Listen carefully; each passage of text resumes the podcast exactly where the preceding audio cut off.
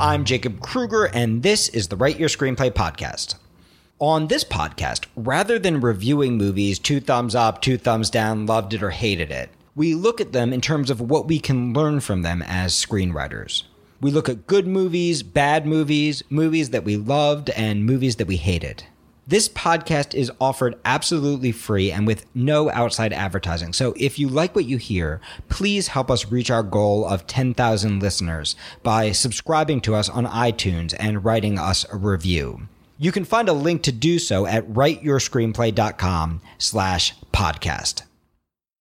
Before we get started with this week's podcast, I just wanted to take a moment to remind you that you still have a few days left to register for our annual TV writing retreat, October 11th through 15th in Manchester, Vermont. This is our biggest event of the year. We bring our entire faculty, including Jerry Perzigian, the former showrunner of Married with Children, The Golden Girls, and The Jeffersons, our Pulitzer Prize nominated TV drama teacher, Steve Moulton, me, and of course the rest of our award winning teachers here at Jacob Krueger Studio. And we all head up to ITV Fest, the second largest TV festival in the world. You get world class TV writing workshops all morning with us, a VIP content creator pass that's going to get you into all the screenings, the parties, the events in the afternoons and evenings. And then you get a special one on one pitch consultation with one of our incredible teachers. So you can develop your show, get out there, and pitch your heart out to everyone you meet.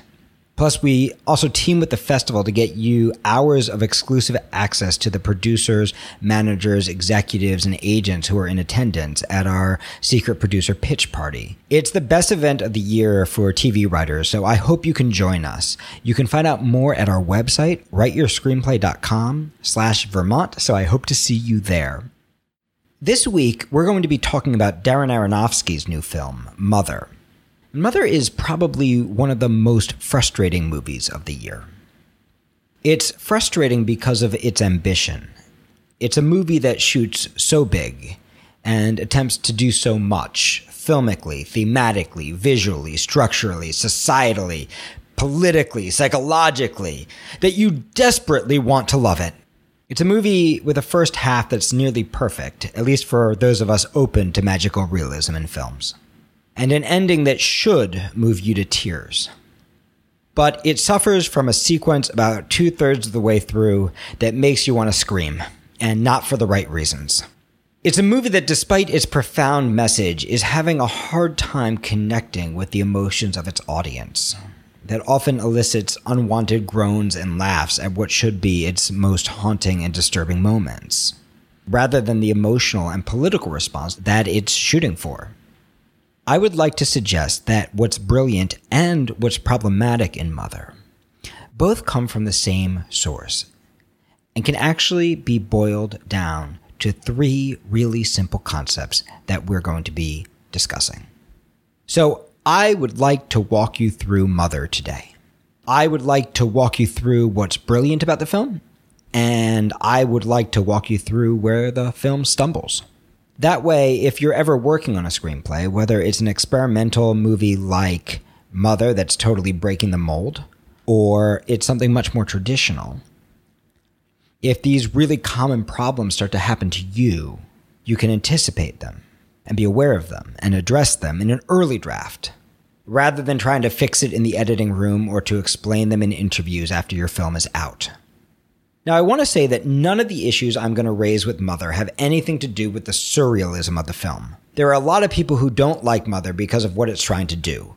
There are a lot of people who don't like Mother because it isn't living in the world of naturalism. They don't like Mother because it isn't telling a traditional story. And if that's you, then it's important to understand that this is a taste issue rather than an execution issue and pretty much any film that gets made, if your film is good enough to deserve to get made, the truth is you're going to have to piss some people off. There are going to be some people who hate your film, and there are going to be some people who hate Mother. And then there are some people who love Mother despite its pretty obvious flaws. So, what I want to do first is to separate the taste issue out, separate the genre issue out. And I'm going to encourage you to do that with your own scripts as well. When you get feedback that is about taste, that is about genre, when you get feedback that isn't in keeping with the intention of your script, you have to recognize that that feedback isn't really for you. That that isn't your audience that you're speaking to. Mother is a $30 million movie with huge star power in it. So this isn't a $200 million epic that has to appeal to everybody. Rather, Mother is a movie that has to deliver for its very specific audience, the people who connect to the world in the way that Darren Aronofsky sees it. In some ways, it succeeds in that tremendously, and in other ways, it falls short. And the same is true with your writing in order to find that producer, that director, that executive, in order to get a star like Jennifer Lawrence. And it's interesting to note that at first, Aronofsky actually thought it was a mistake to even go down and meet with her because he thought there was no way a star this big was getting attached with this tiny little movie. The thing is, in order to attract those kinds of stars, you have to write the movie that only you could write. And sometimes that means you are going to alienate some people in order to write the movie that's going to get somebody passionate about your work, to get a producer passionate enough to back a new writer, to get your dentist friend passionate enough to write a check to you for 10 grand for your independent film. You are going to have to write a movie that pisses some people off. And the fact that it pisses some people off means that there's enough to it that the person who's moved by it is going to be deeply moved, passionately moved. They aren't going to say, oh, this is a perfectly decent, good movie. They're going to say, yes, this is a movie that I need to see on the screen. At the same time, you've got to make it work. And the truth is, Darren Aronofsky comes very close to making it work in Mother. But he doesn't totally make it work. And he doesn't totally make it work for reasons that were actually very avoidable. So, first, I want to walk you through the concept of what Aronofsky is trying to build. And then I want to talk you through my experience of what he's actually built. If you haven't seen the film yet, I'm going to warn you that there is no way to do this for real. There is no way to do this in a helpful way without spoilers. So if you haven't seen the movie and you don't want anything spoiled for you, you may want to watch the movie first and then come back to this podcast. Here's what Mother is really about. Darren Aronofsky is a huge environmentalist. That's a really big deal for him. And he feels a lot of rage about climate change. He feels a lot of rage about the way that people don't care for the earth. He feels a lot of rage that we are basically destroying our own planet through our narcissism and our self involvement. And he's very aware of the myriad causes and hypocrisies that make this possible. The bizarre scenario by which deeply spiritual and religious people whose beliefs are based in the idea of caring for the earth and for one another have somehow become allied with a political party of climate change deniers that seem bent on their own destruction. The rare confluence of our media and our art and our religion, our desires and our egos, separating us from our home, destroying the very home and the very peace that we want to live in.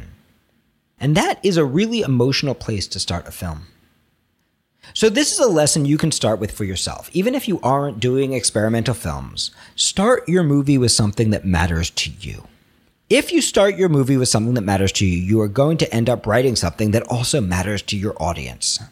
So, here's the conception of the film according to Darren Aronofsky. Darren Aronofsky gets pissed off about climate change, so he decides to write a movie about it. He comes up with this idea that the Jennifer Lawrence character is going to be Gaia. She's going to be Mother Earth. And the Javier Bardem character is going to be God. And he's going to do a relationship piece about God and Mother Earth trying to live with each other. All Mother Earth wants is to rebuild and renew God's broken home and help him to be the creator he was meant to be. Except that God's got this really self destructive streak in him. He's a blocked artist. And when finally he does create, instead of building a beautiful life with Mother Earth, he keeps on populating the earth with assholes, inviting them into the beautiful home Mother Earth has worked so hard to build and rebuild because of his desperate need to be worshiped and adored.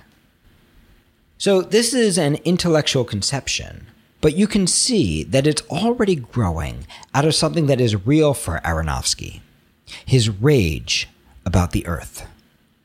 And the central question that he is asking is what does it feel like to be Mother Nature? What does it feel like to be powerless to defend yourself against human greed and narcissism and self involvement and violence against you? To give and give and give and give and give to people and to a God who only seems to take. He was inspired by the mythology of Gaia. He was inspired by the Bible. He was also inspired by a book called The Giving Tree by Shel Silverstein, which is about a tree that gives and gives and gives and gives and gives to a little boy. And if you've seen the film, you can see how Jennifer Lawrence is the Giving Tree. So that's the conception. Mother Earth and God are living together in this beautiful octagonal house. He became obsessed with the octagonal house not only because it looks really beautiful when you shoot it, but also because the number eight is a number that in the Bible is associated with resurrection. So here is Mother Earth, the symbol of life and renewal, trying to renew this house, trying to build this house that God and man seems intent on destroying, trying to build God's house to keep God's house alive. And meanwhile, God, who in Aronofsky's conception is a blocked artist, starts to create characters, just like God started to create man in the book of Genesis. He starts to create characters and he invites them into Mother Earth's perfect Eden, the Eden she's worked so hard to build and restore, and God's need to be idolized, the artist's need to be idolized, allows his creations to run rampant. So you have Adam, played by Ed Harris, who shows up as God's biggest fan, gets invited into the Garden of Eden. And then you get Eve, played by Michelle Pfeiffer, who causes even more havoc. And even though you're never told they're Adam and Eve, as you're watching, you're starting to put the pieces together. That these aren't normal characters who are showing up in a naturalistic world, but rather some kind of expression of whatever Javier Bardem is writing. That they are something that he is inviting in. They invade the home Mother Earth is building. They violate the sanctity of the Garden of Eden, his study, the one place no one can enter, the home of the forbidden fruit, that perfect diamond like crystal, the one thing he truly adores. And of course, they destroy that apple. They break that crystal. And they are cast out from Eden. And paradise is lost. Their children, Cain and Abel, show up. Cain slays Abel in a fit of rage over his inheritance. And the funeral that follows devolves into chaos as more and more and more people show up to destroy the house that Mother Earth has worked so hard to build. Until finally they cause their own great flood when they destroy the pipes of the unbraced sink that Mother Earth has been trying to protect and she finally snaps and casts them out herself. But in the domestic quarrel that follows between Mother Earth and God, a new love is rekindled, a new attempt at creation. God impregnates Mother Earth, who gives birth to the Messiah, a little baby that ends up getting sacrificed and destroyed by his worshippers, in what is arguably one of the most disturbing scenes in film history.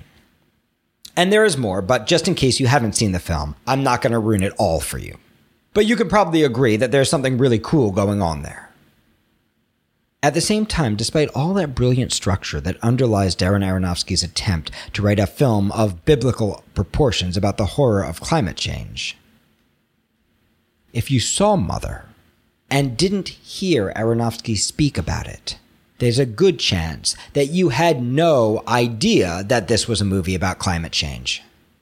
You probably understood the God theme, the Cain and Abel themes, even the Adam and Eve themes. You probably understood the way that worship and narcissism and artistry. You probably understood the way that worship and narcissism and artistry and creation all come together in this film. But you probably had no idea that this was a film about climate change. And you probably had no idea that the sink was Noah's Ark. And you probably had no idea that the flooding of the sink was the flood of Noah. And while you may have known that that little boy was the Messiah, you probably didn't take that as an allegory for climate change either. And why is that? I believe that's because ultimately, even though consciously, Aronofsky is writing a movie about climate change. Subconsciously, he's really writing a movie about so much more. Anytime you write a script, you are always writing two different levels of structure.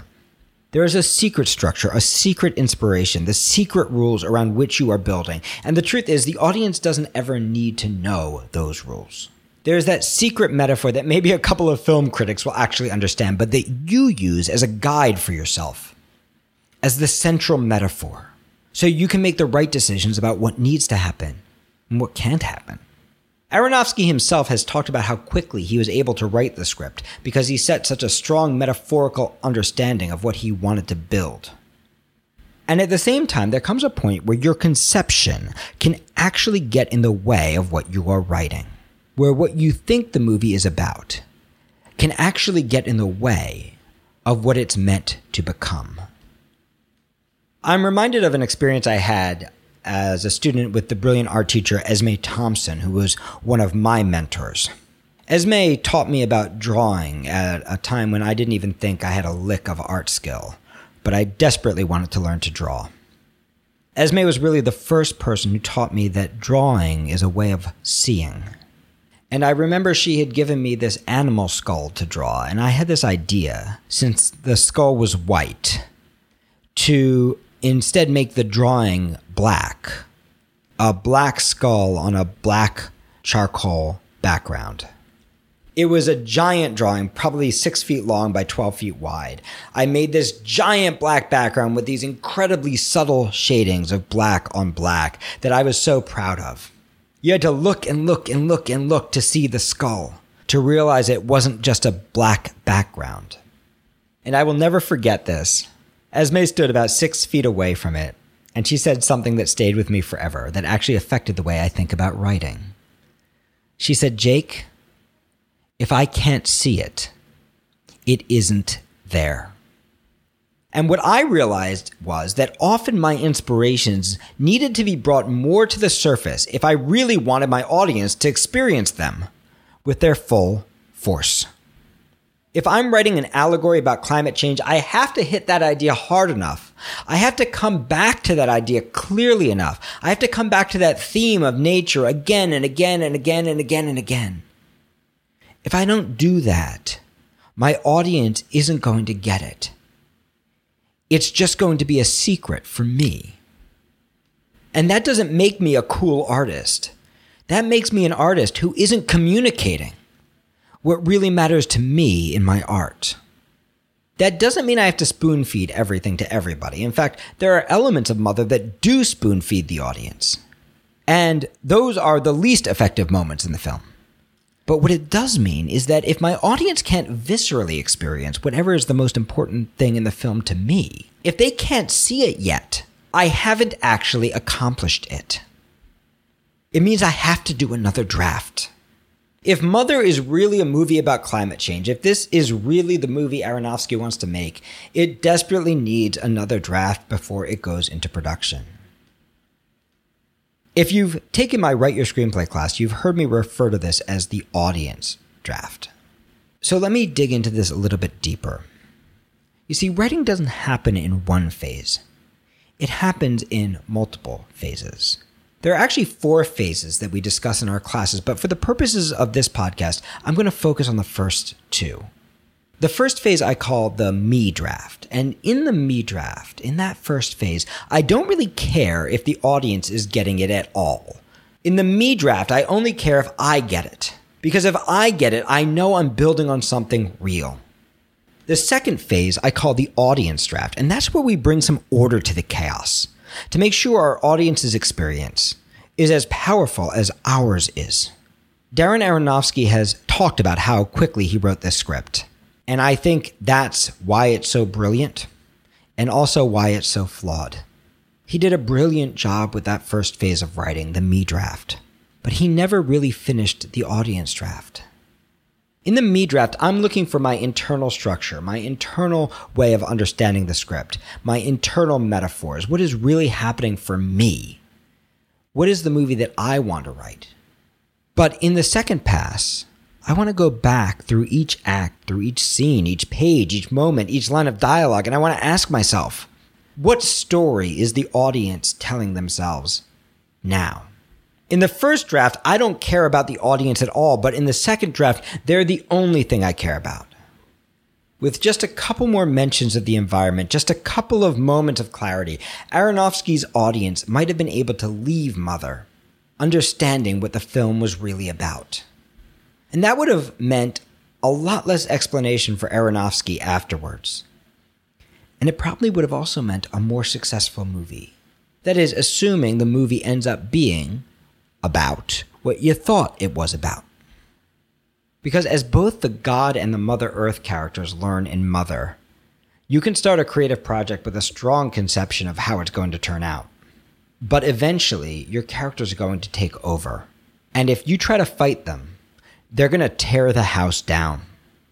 There are two things that can happen. Sometimes you look at the me draft of your screenplay and you think, yep, I set out to write a movie about climate change and I wrote a movie about climate change and it's awesome. And in that case, all you have to do is make sure you're landing your punches, that you're hitting that theme in a clear way, not without subtlety, not with a giant sledgehammer, but clearly enough that an intelligent audience, a thinking audience, can pick it up, can piece it together. Other times you look at what you wrote and you realize, wow, I thought I was just writing a movie about climate change. But it turns out that the characters are doing something so much more interesting than that. There's a point in every script at which the characters take control and it isn't about what you want anymore. And when that happens, you have to listen to the characters. If you think about the first half of Mother, even maybe the first two thirds of Mother, everything up until that moment where she first gets pregnant, you can see that for all those movements, Aronofsky is really trusting the audience and he's trusting the characters. He isn't spoon feeding us anything. He's giving us very little explanation. He's just kind of dropping us into a world and letting the characters do their thing. In fact, the structure of the first half of Mother is pretty much just a darker interpretation of the opening of The Hobbit. If you guys have read The Hobbit or seen the movie, basically Bilbo Baggins is living a nice, boring, happy life in his quiet little hobbit hole. And then one day, a bunch of dwarves start showing up and inviting themselves in. They want to go on an adventure, and all he wants to do is keep his life orderly. And finally, Gandalf the magician shows up, and he pretty much just pushes little Bilbo Baggins around and says, Look, hey, dude, this is what you're doing.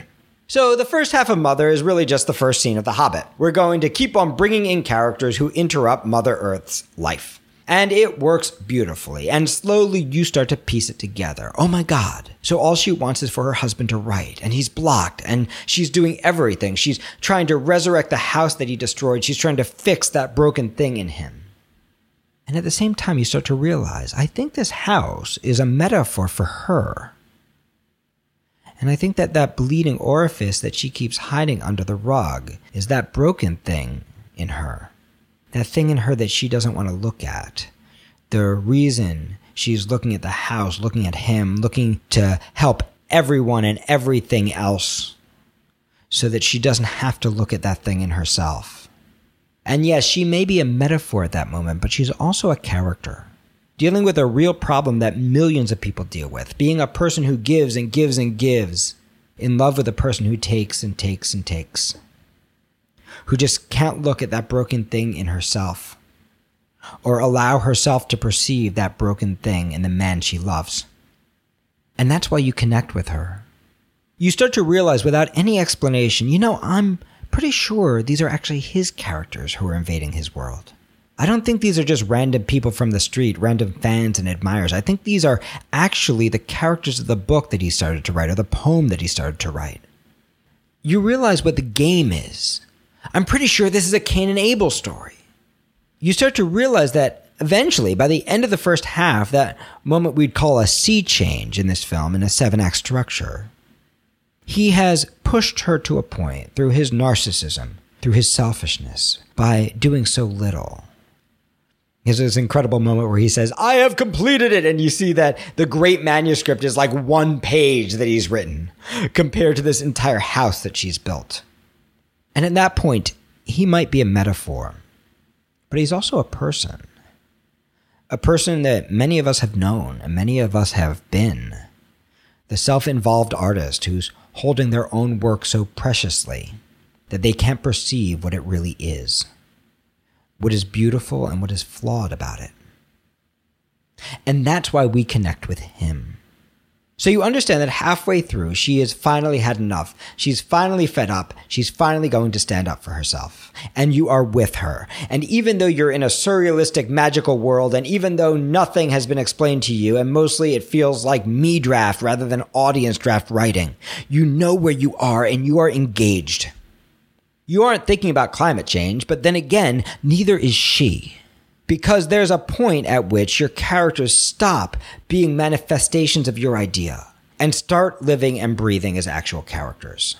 Yes, she is Mother Earth and he is God, but she's also a woman who loves her husband, who's fallen in love with a total narcissist.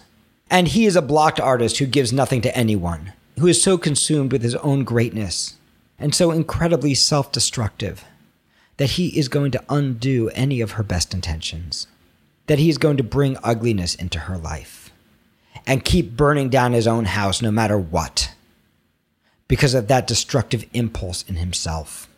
And you can see that if we could somehow find a clearer path through that messy final crescendo, a path that kept us connected to the characters rather than bouncing them about through plot and spectacle, if we could arrive at that nearly perfect ending in a structural, character driven, rather than purely thematic way, you can see that this movie would be nearly perfect.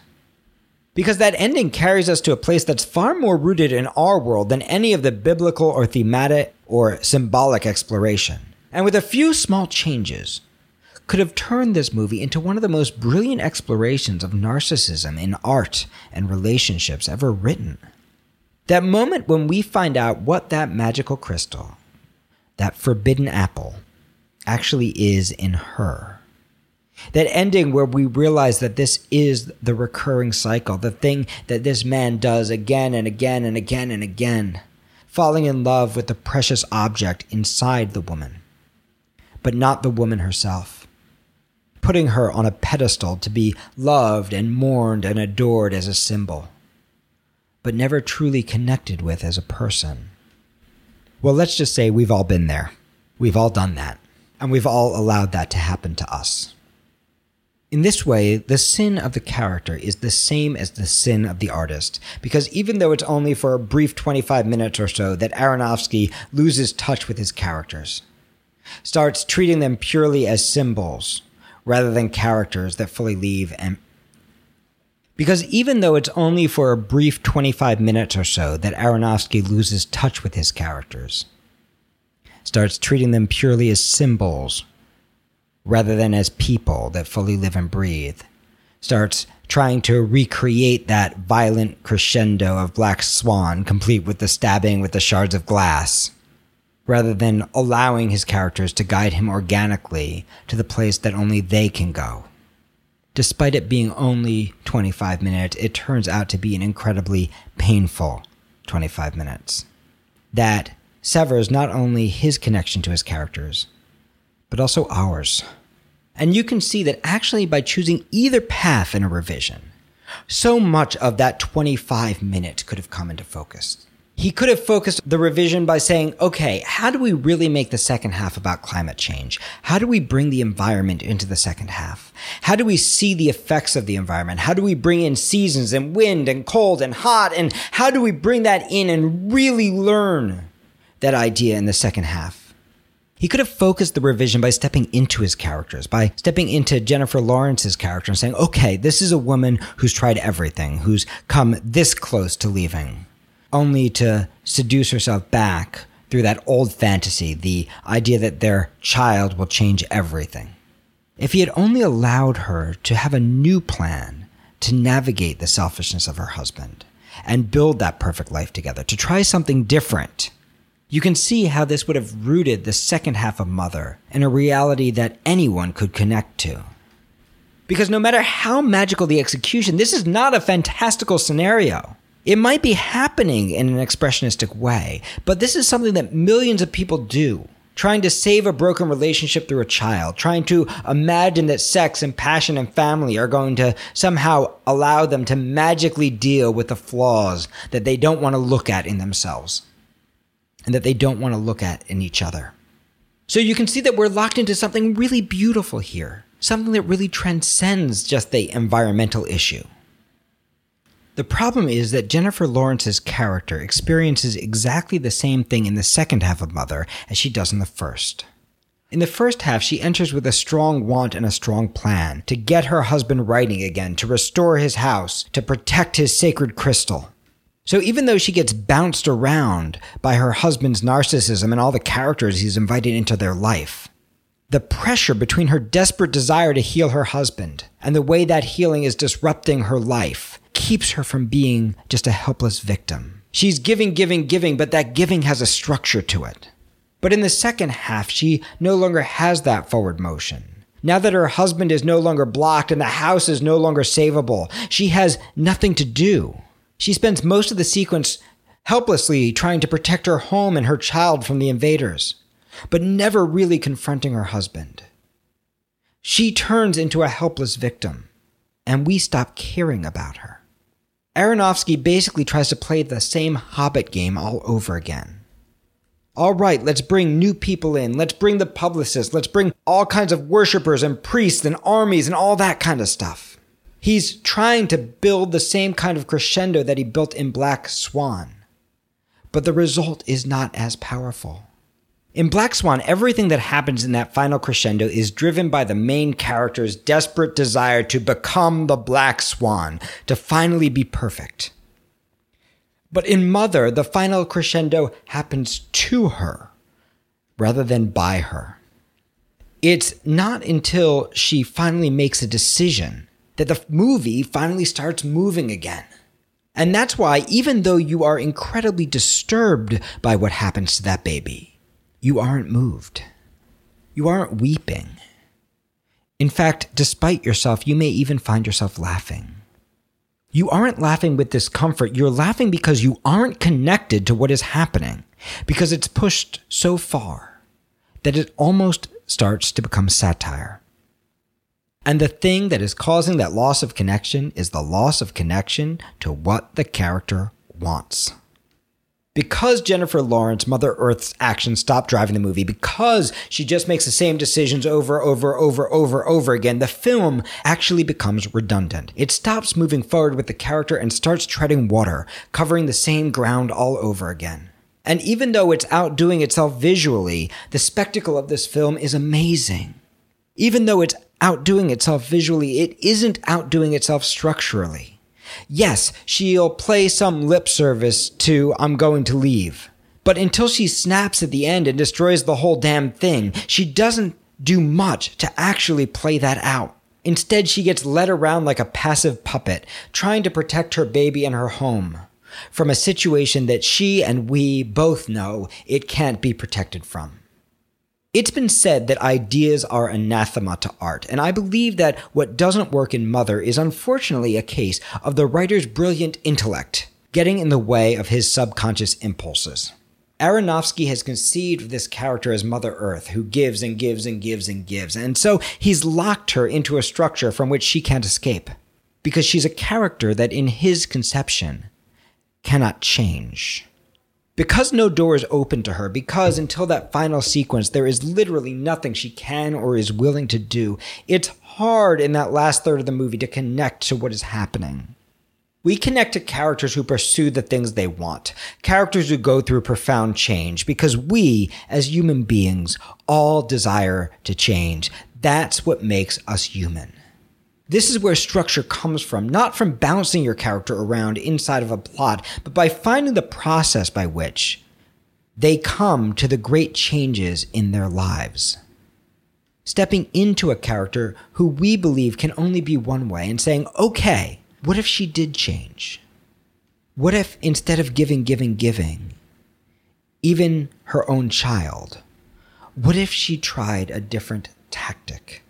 What if she tried a different strategy to deal with the narcissism of her husband, to protect her child? What if she took a completely different road only to end up in the same place? What if she had a desire and a plan as strong in the second half as she had in the first? That, rather than giving the feeling of powerlessness, would give the feeling of structure. So, what's so interesting is that despite all the magic happening, the real thing that keeps Mother from being a transcendent movie is the same problem that most screenwriters face in even their most simple scripts. A main character whose want isn't clear because they aren't pursuing it in a clear way. In the first half, her want is super duper clear. She wants to get her husband writing again. She wants to have a child. She wants to restore this house. But in the second half, because the character fails to change, fails to adapt, fails to grow, we lose track of her want. We start to see her as a puppet because she becomes a symbol rather than a person. And the truth is, even this intellectual notion of that symbol is way too limited. Because the truth is, Mother Nature has got some power. We have seen hurricanes. We have seen floods. We have seen lightning. We have seen storms. We have seen freezing. We have seen extreme heat. We understand. We understand the power of nature. And yes, that destructive aspect does get revealed in the end, but it's hard to watch a character pushed and pushed and pushed and pushed for two hours if they're not willing to push back. So you can see that for all the smoke and mirrors, the real problem of Mother actually boils down to three really simple concepts. Number one, you can't do the same thing twice. You can't build a redundant structure. If you're going to build a similar structure, the character has to try to move through it in a different way. In fact, even if you look at Aronofsky's library of films, if you look at The Wrestler, in the first half of that movie, the wrestler is moving towards integrating into a new life. And in the second half of that movie, the wrestler is moving back to the ring, gaining it all and losing it all. In the first half, he gets the girl and he gets his daughter back and he gets the job at the deli that makes him feel like he used to feel in the ring. And then in the second half, he loses the daughter, he loses the deli, he loses the girl, not through the actions of others, but through his own choices. We get to see the character as a different person on the other side of their sea change rather than just going through the same movement all over again. So this isn't something that's new for Darren Aronofsky. This is simply a draft that's too early, that needs one more rewrite. So we've got number one. Make sure your character's want is clear and make sure that your character is pursuing that want with everything they've got, that your character is changing as they move through your structure. Number two, don't spoon feed your audience. What's so fascinating is that through the first half of Mother, you actually understand almost everything that's going on, even though everything is surrealistic and nothing is explained. But in the second half, because of the redundancy, we start to feel like the theme is being explained to us, like we're being assaulted and hit over the head with it. Instead, what you want to do in the second half is to dig deeper into your theme. Whether that theme is the theme you started out with, okay, how do I get this concept of climate change out? Whether that theme is an internal theme, something you discover in the character, something that maybe you didn't even know you were writing. Or in Mother, you could see it could also have been a fusion of the two. Making those subtle moves structurally helps you bring your ideas to the surface, allows you to take them further than you imagined when you first sat down to write, allows the movie to surprise you as you learn who these characters really are. Number three, don't get stuck in your conception. Don't let your intellect get in the way of the moment. I think this is true in screenwriting, and I think this is true in life. We need our intellect to guide us. We need our intellect to point the way. We need our intellect to get us started, to give us a path. But ultimately, the real writing happens in the moment. The real writing happens by looking, not at who I plan my characters to be, but at who my characters are. The real structure happens by looking not at where do my characters need to go, but where have my characters been? And where could they go from there? For all its flaws, I actually think that Mother is a beautiful film. I think it's a film just like many other films that I see from independent filmmakers that simply gets shot one draft too early and without enough or without the right feedback, just a few revisions too early to fully land its punch.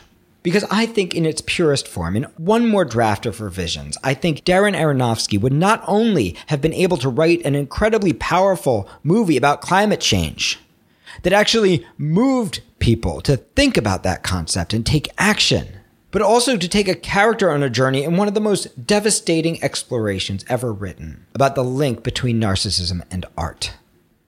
In a way, all of us as screenwriters are blocked creators, and in a way, all of us have the same flaw as Javier Bardem's character. We all get attached to that one little page that we have written. We all get obsessed with the desire for worship, the desire to be the God over our characters' lives, by the worship of that perfect crystal that we imagine, rather than who our characters really are in their hearts. But I think great writing comes on the other side of that. It comes from your it comes from letting go of your desire to be God and stepping into your desire to be human. It comes from letting go of your desire to control everything and stepping into your desire to be with your characters in the house you've built. To look under that rug at the thing that you are afraid to look at in yourself. It comes from breaking our patterns rather than following them. And it comes from surrendering our control. It comes from letting go of our desire to be worshiped and instead connecting with our desire to tell the truth so that we can put who we really are on the page and build that beautiful house that we have always dreamed of. I hope that you enjoyed this podcast. Again, we make this podcast available totally free and with no outside advertising. So if it was helpful for you, please help us reach our goal of 10,000 listeners by subscribing to us on iTunes and writing us a review. It really does make a big difference in keeping this podcast free for everyone. You can find a link to do so at writeyourscreenplay.com slash podcast. For a complete transcript of this podcast, or to learn more about studying with me or my faculty in New York City, live online, on one of our international retreats, or as part of our one on one ProTrack mentorship program, you can learn more on our website, writeyourscreenplay.com.